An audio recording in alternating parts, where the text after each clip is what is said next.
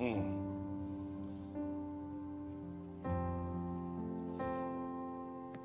I'm going to go ahead and get into the word. Is that all right? And I'm going to do something that I don't normally do. I'm going to let you be seated because some of y'all are saying, We've been standing up a long time. But just because you're seated, don't, don't, don't, just because you're resting, don't let your spirit rest because God's going to do something in you today.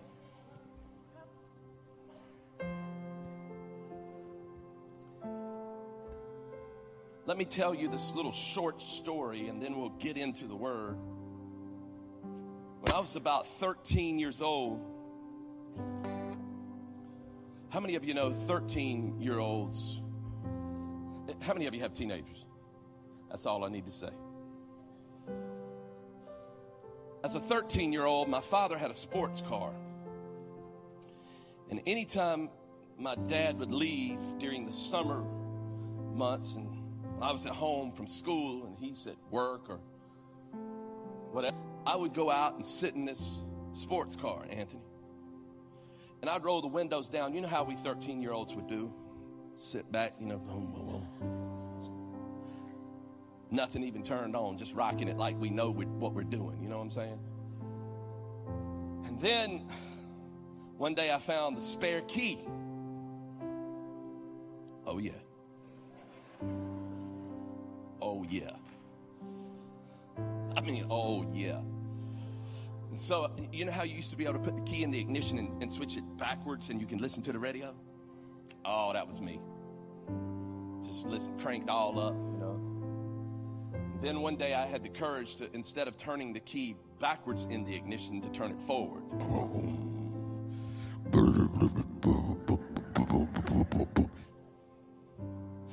something came over me. I had to drive that car.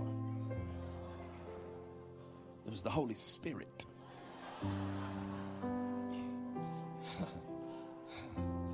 so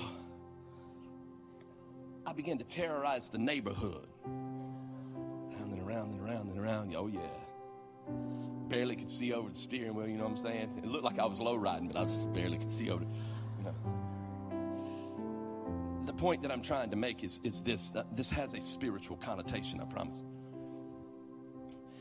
The key, listen, the ability of the car to move forward, the capability of the car to, to move, is, it's always there. But it goes unrealized until you put the key in the ignition and turn it on. You see, when you put the key in the ignition, the power that is under the hood can be unleashed to do what it's supposed to do. Without the key, it's no good. You know what I'm saying? Remember that. We're going to come back to it. Now take your Bibles and turn with me to Mark chapter 4. Praise the Lord. I'm going to preach to y'all today. Y'all are excited. Mark chapter 4, verses 1 through 20. I'm going to read to you some things, but before I get started, let me just say this. Going to give you a word today. We're not in a series. This is a standalone message. Next week, the Lord willing, we'll get back into a series. But today I want to preach to you a message that God placed within my spirit several weeks ago when I was preaching a message and the Holy Spirit dropped something into my spirit. And, and, and today I want to preach around that thought. That thought sounded something like, like this that the, the, the quantity of the harvest has nothing to do with the quality of the seed. Rather, the quantity of the harvest is directly proportionate to the. Grab that. That's a lot. It's a mouthful. I can't say it again. In other words, the seed is always good, the seed is always perfect, but the soil determines the outcome. Hello? Keep that thought. Now, what I want to do is I want to take you to, before we get into the narrative in Mark chapter 4, I want to take you to uh, a, a book that is only one chapter long, Philemon, that Paul wrote. And I want to read to you a verse in Scripture that will set the course of our conversation today. In fact, what I want to do is I want to take this one verse, chapter 1, verse 6. There's only one chapter in Philemon. Take this one verse and I want to marry it up to Mark chapter 4, verses 1 through 20. Now, let me say this. I'm going to read from two different translations today, two that I don't normally use. However, I feel like these translations convey the message that we're going for today in a beautiful way. And so here is what Paul writes to Philemon in chapter 1, verse 6. He says, That the communication of thy faith, some of your translations say, See that the communication of your faith Hold on a second. I need you to grab that. See that the communication of your faith. How many of you know we're supposed to communicate about our faith? there is a process called sharing your faith. When God does something in you, it's not just for you, it's in hopes that He can do a work through you. Our faith does not end once God does something in us. Our faith is where that is where our faith begins so that God can do something through us. Are you with me? There is a concept called sharing your faith. He says, See that the communication of your faith may become effectual. Hold on a second. Some of your translations say, See that the communication of your faith become effective. But then he goes one step further and he says, By the acknowledging of every good thing which is in you in Christ Jesus. Hold on a second by acknowledging every good thing that is in you through Christ Jesus. First, he says, communicate about your faith so that it becomes effective. Then he says, and acknowledge everything that is in you. So there is this, David, there is this communication emphasis. Say to others, say to yourself. Communicate to others, communicate to yourself. Say to others, say, tell others, tell yourself. Say to others, say to yourself. Somebody look at your neighbor and give to them the title of today's message. Say it again. Look at somebody else and say, say it again touch three people and say, Say it again.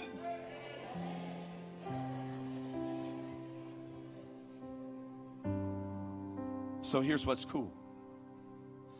What, what Paul, yeah, say it again. What Paul, what Paul is doing is he's giving in Philemon this instruction manual, really, in one verse. He's telling us how our faith is supposed to operate while at the same time giving us the minds under. He's saying to communicate your faith, and he says, be sure that you communicate your faith in order for it to be effective. Let me let you hear this again that the communication of thy faith may become effective. But then he says, but acknowledge. So he's setting up how our faith is supposed to look, and he's giving us the mindset, how we're supposed to talk to ourselves. But here lies the problem. When it comes to sharing our faith, we're not always so good. And one of the reasons why we're not always so good is because the mindset that we've adopted. The mindset that we have adopted causes us sometimes not to share our faith because rather than sharing our faith and everything that God has done in us and to us and for us, our minds begin to talk about everything that is wrong with us, everything that is broken about us. And so when we begin to, to, to think about everything that is in other words, everything that we are saying to ourselves again and again and again tends to dictate what we are saying to others how we're living our lives. Let me go one step further. This past week, Ian and I were having a faith conversation about how children have like a childlike faith. And they're like, oh, God can do anything. And we were talking about what happens to that in adults. As we get older, it seems like that erodes away. God can do anything, and that tends to erode away because of life or because of this or because of that, because of this tragedy. We're no longer saying God can do anything. And so our faith tends to erode away. And the problem is that the, the seed, if you will, becomes unproductive in our lives, or, or really the soil becomes unproductive because of the happenings of life. But hold on a second. Let me be honest with you. It's not the happenings of life that cause the soil to be unproductive. It's what we are telling ourselves about the happenings of life that cause the soil to be unproductive. Because we're communicating something. God has established His word over our lives, but our words tend to contradict everything that He has said about us and declared over us. And we're saying something that opposes everything that He has said about us and declared over our lives. And we're wondering why we don't have a harvest breaking out in our lives. That's where Jesus is at in the main narrative. Mark chapter 4, verses 1 through 20. He's preaching all around this. Before we ever get into it, I need to say this. I hear the sound of breakthrough in this place today. I hear the sound of victory in this place today. I hear that sound. You know why? Because I believe some of you are about to change what you're saying. And when your words begin to match up and align with His word, things are going to begin to break through in your life. You're going to walk into breakthrough, walk into victory, walk into healing. Somebody shout, say it again.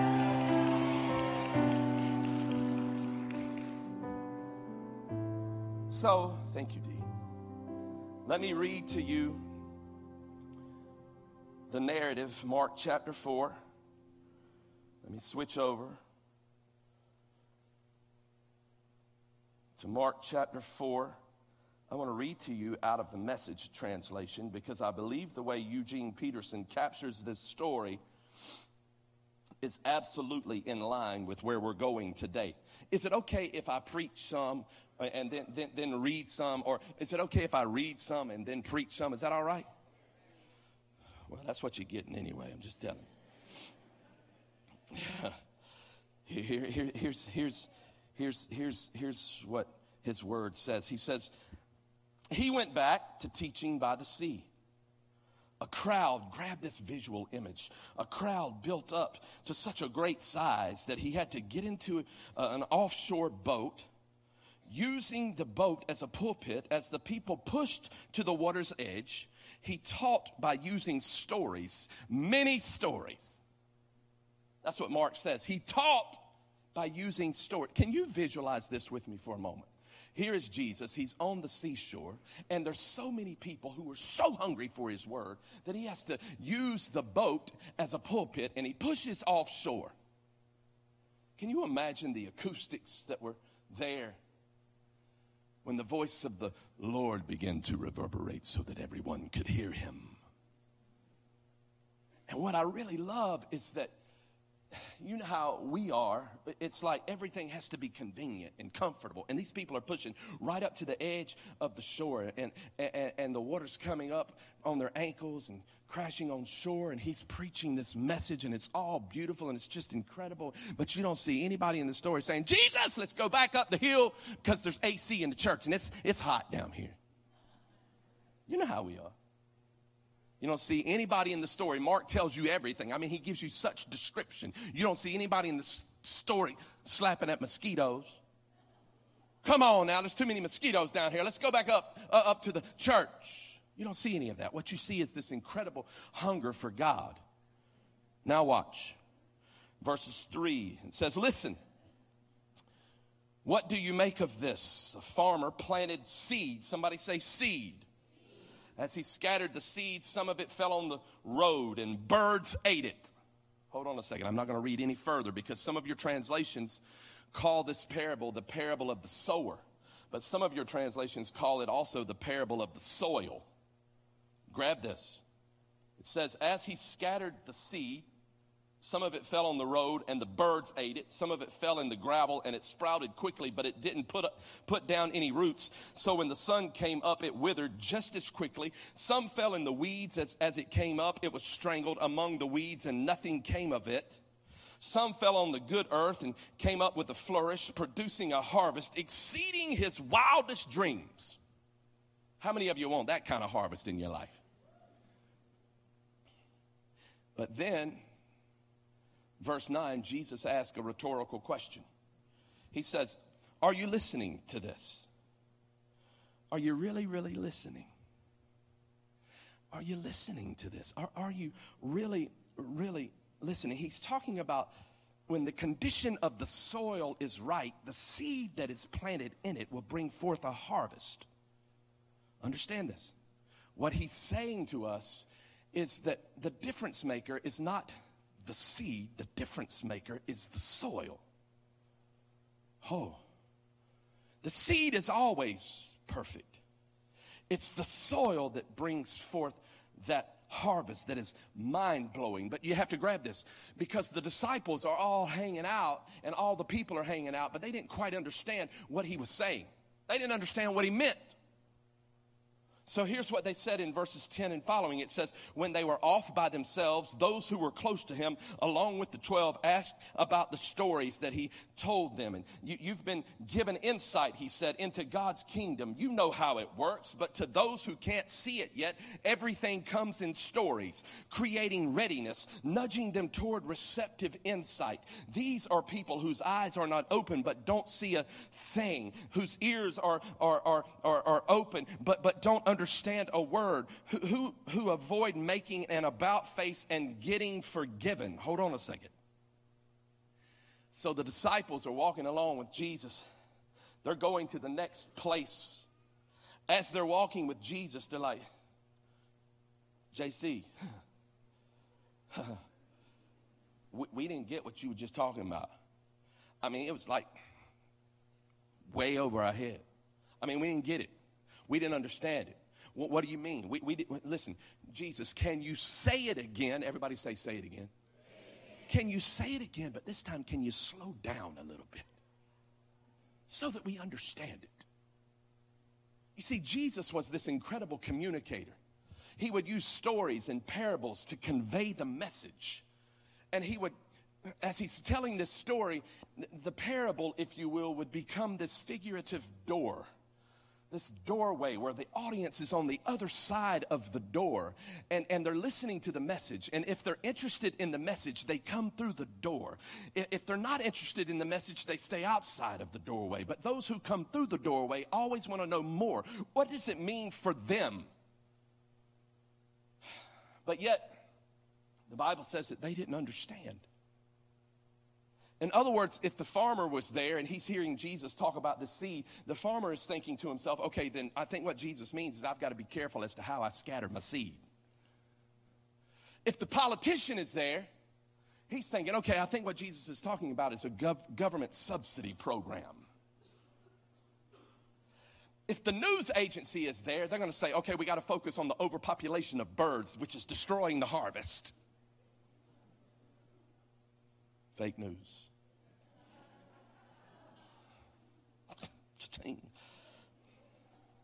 I ain't saying it again. She said, say it again. If there was an entrepreneur there, he was thinking, okay, how can I develop a fertilizer that will cause the seed to produce in whatever soil that it's planted in? They didn't understand this. They didn't understand it. So in verse 13, look, he says, he continued, he said, Do you see how this story works? All of my stories work this way. What he was saying is if you think the seed represents money, you'll miss it. If you think the seed represents love, you'll miss it. If you think the seed represents healing, you'll miss it. If you think the seed represents success, you will miss it. Because he tells us what the seed represents in verse 14. The farmer plants the what? The farmer plants the word. Hold on a second. Some people are like the seed that falls on the hardened soil of the road. No sooner do they hear the word that Satan snatches it away, that what has been planted in them. Mm, hold on a second. The farmer plants the word. He's telling us now the seed is not money, it's not success, it's not healing, it's not breakthrough. The seed is his word. Hold on a second. You see, some of you are hoping for a harvest in your life, but the word hasn't been planted in the soil that will bring about the harvest. You're hoping for a harvest in your life, but the soil is not conducive to bring the harvest. Some of you are strategizing your way to God. You're thinking about strategies, calculations, variables, formulas. How can I get closer to God using strategy? You're thinking, okay, if I go to work earlier today, my boss will see that I'm there early. He'll see how important I am, and then maybe he'll give me a pay raise based upon my efforts, and therefore I'll have a harvest in my finances. And then you're thinking, well, maybe if I f- post something on Facebook today about Jesus and how awesome that he is, maybe he'll bring me a, a, a, a harvest in that area. And so you're strategizing and you're doing all of these things. Can I tell you something? You cannot get to God alone through strategy because God is spirit. And when he is spirit, you've got to open up your hearts, your hands, and your voices unto him so that he can work the soil of your life. Verse 16 and 17 says, And some are like the seed that lands in the gravel. When they first hear the word, they respond with great enthusiasm. But, but there is such shallow soil of character that when the emotions wear off, some difficulty arises. There is nothing to show for it. Mm, hold on a second. So their emotions are high, but then life happens and begins to erode away their faith. So Jesus says this. Look, look at verses 18 and 19. The seed that's cast in the weeds represents the ones who hear the kingdom news but are overwhelmed with worries. Some of your Bibles say that are overwhelmed with the care of this world. Hmm, hold on a second. Because they have to do this and all the things that they want to get, the stress strangles what they heard, and nothing comes of it. Nothing comes of, of it. Hold on a second. It says that they're overwhelmed with the worries of this world. We'll come back to that. But then he says, all of the things you have to do, all of the things you want to get. What Jesus is now doing is he's addressing very specifically the soil and you've planted all of these other things in the soil, and you can't figure out why the soil is not breaking forth with a harvest because there's no room left for the seed that He placed within you to grow because everything else is robbing the nutrients of the soil. You with me? In other words, how many of you have gone to sleep at night and you get seven hours of sleep and you wake up and you're still tired? You're like, oh gosh, I got to go to work. Oh, I got to go to work and you're on edge, you're aggravated, you're agitated, and you go to work and everybody just gets on your nerves. Somebody say nerves. Everybody getting on your nerves. Just like, man, come on, you all over me. You're all in my space. Listen, you do you, I'll do me. You do you, I'll do me. The problem is, you doing you is a problem for me. so you know how it is. You just don't. And listen, and, and, and, and everything that you try doesn't seem to work, and you're worn out with it. And it could be because uh, all of the areas in the soil are already planted with all of this stuff that you're trying to fill it with. And somebody needs to hear this because God wants you to know that He's the only one who can fill you up. Mm. He's the only one who can bring to you a heavenly harvest. Fill me up till I overflow. I want to run over I want to run over.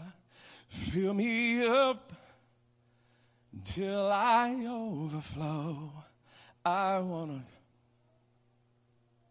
I want to run over. Help me sing. Fill me up till I overflow.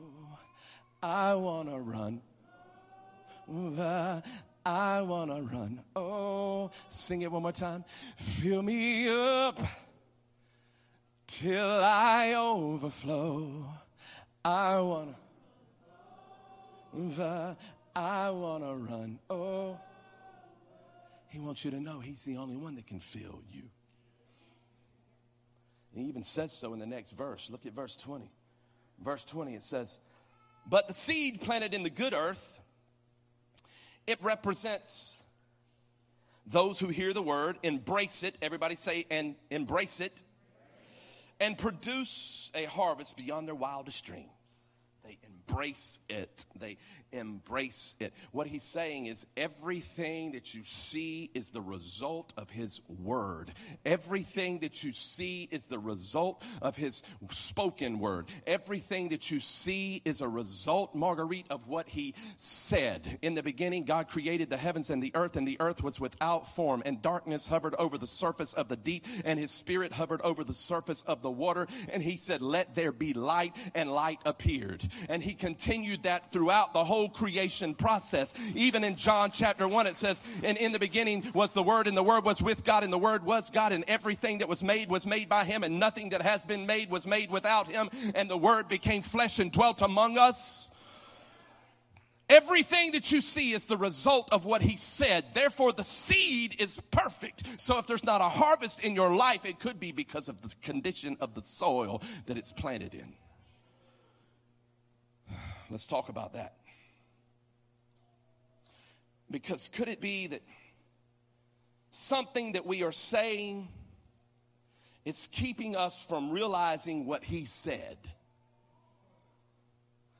Could it be that something that we are saying is keeping us from realizing what he said?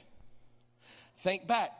Life tends to erode away our faith as we're on the journey. It just erodes away at our faith. But it's not what happens in life that erodes away at our faith. It's what we tell ourselves about what's happening in life that erodes away at our faith. I wrote this down. Grab this. The truth about who you are in Christ is the key to your victory. Think about it. The truth about who you are in Christ is the key to your victory. And some of you, let's just be honest, some of you are absolutely critical about yourself. You criticize yourself every day. You criticize your appearance, you're critical of your weight, you're critical of your height, you're critical of your intelligence, you're critical of your talents, you're critical of your skills, you're critical uh, uh, of your job, you're critical of your kids, you're critical of all of these things. Every day you put yourself down. Every day you beat yourself up every day you say something about yourself that contradicts the very things that God has spoken into you, the very seed that He's planted in the soil of your heart. And that is why Paul wrote Philemon chapter 1, verse 6 when he said to make sure that the faith, your faith is communicated in such a way that it becomes effective so that you acknowledge everything that is in you through Christ Jesus. I did some research on this verse. Can I teach for a minute? When he says to make sure that your faith, the communication of your faith would be effective, the word effective, you ought to circle it in your Bibles. The word effective in the original form in the Greek carries with it an incredible deep meaning. What Paul is saying to us, the reader, is that God has a plan for you, that He's with you, that He's for you. He has a plan for you. He has a desire to bring harvest into your life, but that harvest can only be activated by you. Some of you are like, huh? Well, let me tell you why. The word effective, be sure that the communication of your faith is effective. The word effective is the Greek word energio. Energio is where we get our word energy. However, it carries with it a deeper meaning. Energio actually means to be energized, to be activated. So, in other words, Paul's words could be rendered to make sure that the communication of your faith is energized and activated. Hold on a second. How can I illustrate this? Let me take you back to my dad's car. I told you I was going somewhere with this. So, as I have the courage to take the key, put it in the ignition, turn the ignition, begin to drive around my neighborhood, terrorizing the neighborhood Finally, I came to the realization as a 13 year old that that car didn't do me no good sitting in the driveway. But the moment I put the key in the ignition and turned the ignition, the potential that was under the hood could now be realized. Hold on a second. The car always had the capability of moving, but its potential couldn't be realized until the key was placed in the ignition and the ignition was turned. What's the spiritual application? Hang here with me. What Paul is saying is that God, under the hood of your life in the soil, has placed some things in the soil that needs to be energized and activated.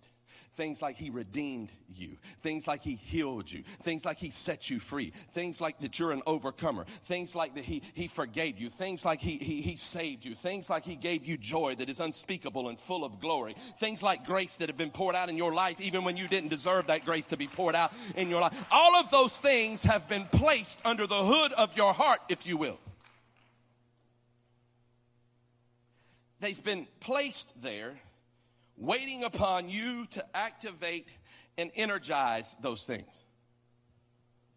Think about all of the good things that God has done in your life. Think about it. I mean, right now, if you were just to think back on all of the things the seeds that have been sown into your life, that have been planted in the soil of your heart throughout the years. Let me tell you something. There is no expiration date to the seed in the Word of God. He might have said it to you dozens of years ago, but it's just as true today as it was then. Are you with me?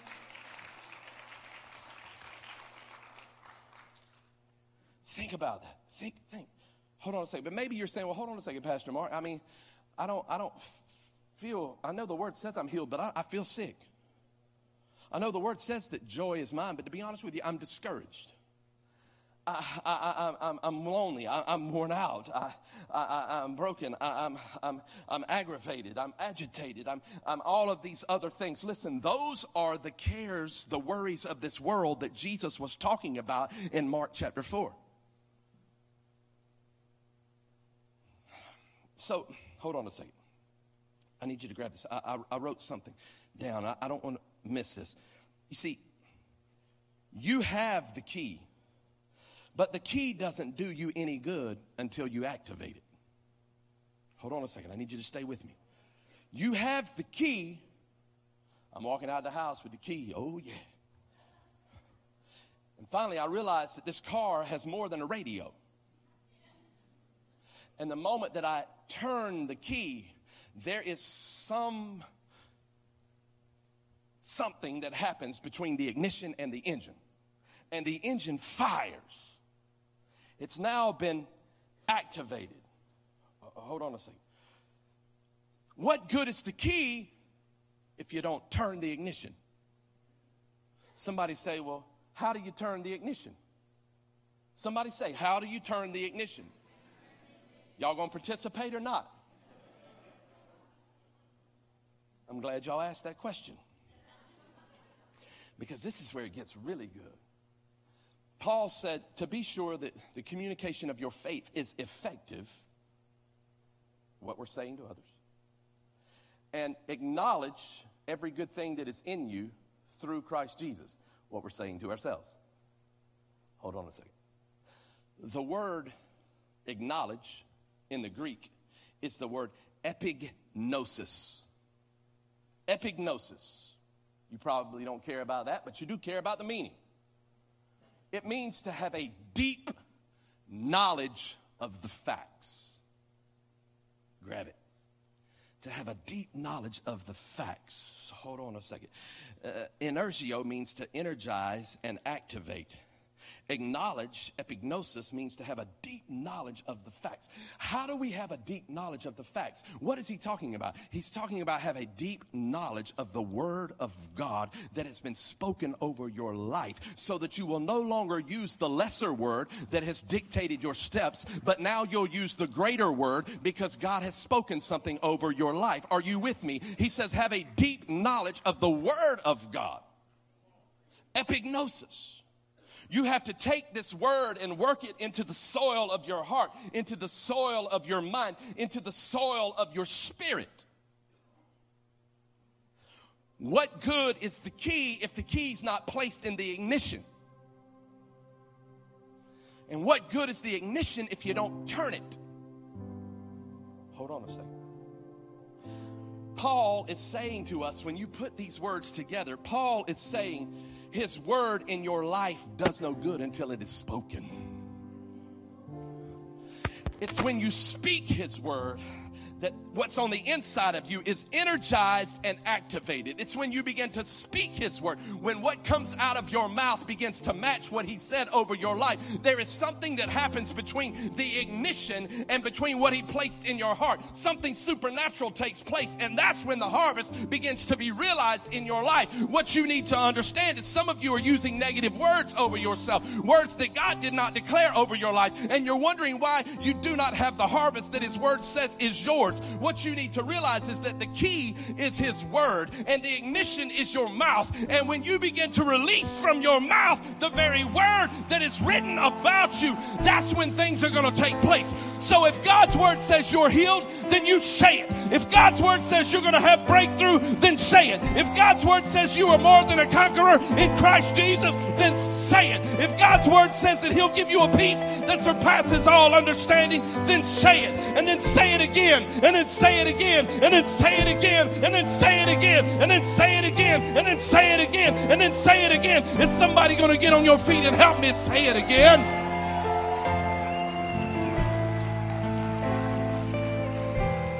When you begin to allow your words to match His word, what He declared over your life, that's when the harvest begins to blow your mind. I don't know who this is for. But somebody in this place, you've given up on the seed, the word that God placed within you. But you need to remember that His word will not return void. And the promise that He made then is the promise that He can keep today. Grab hold.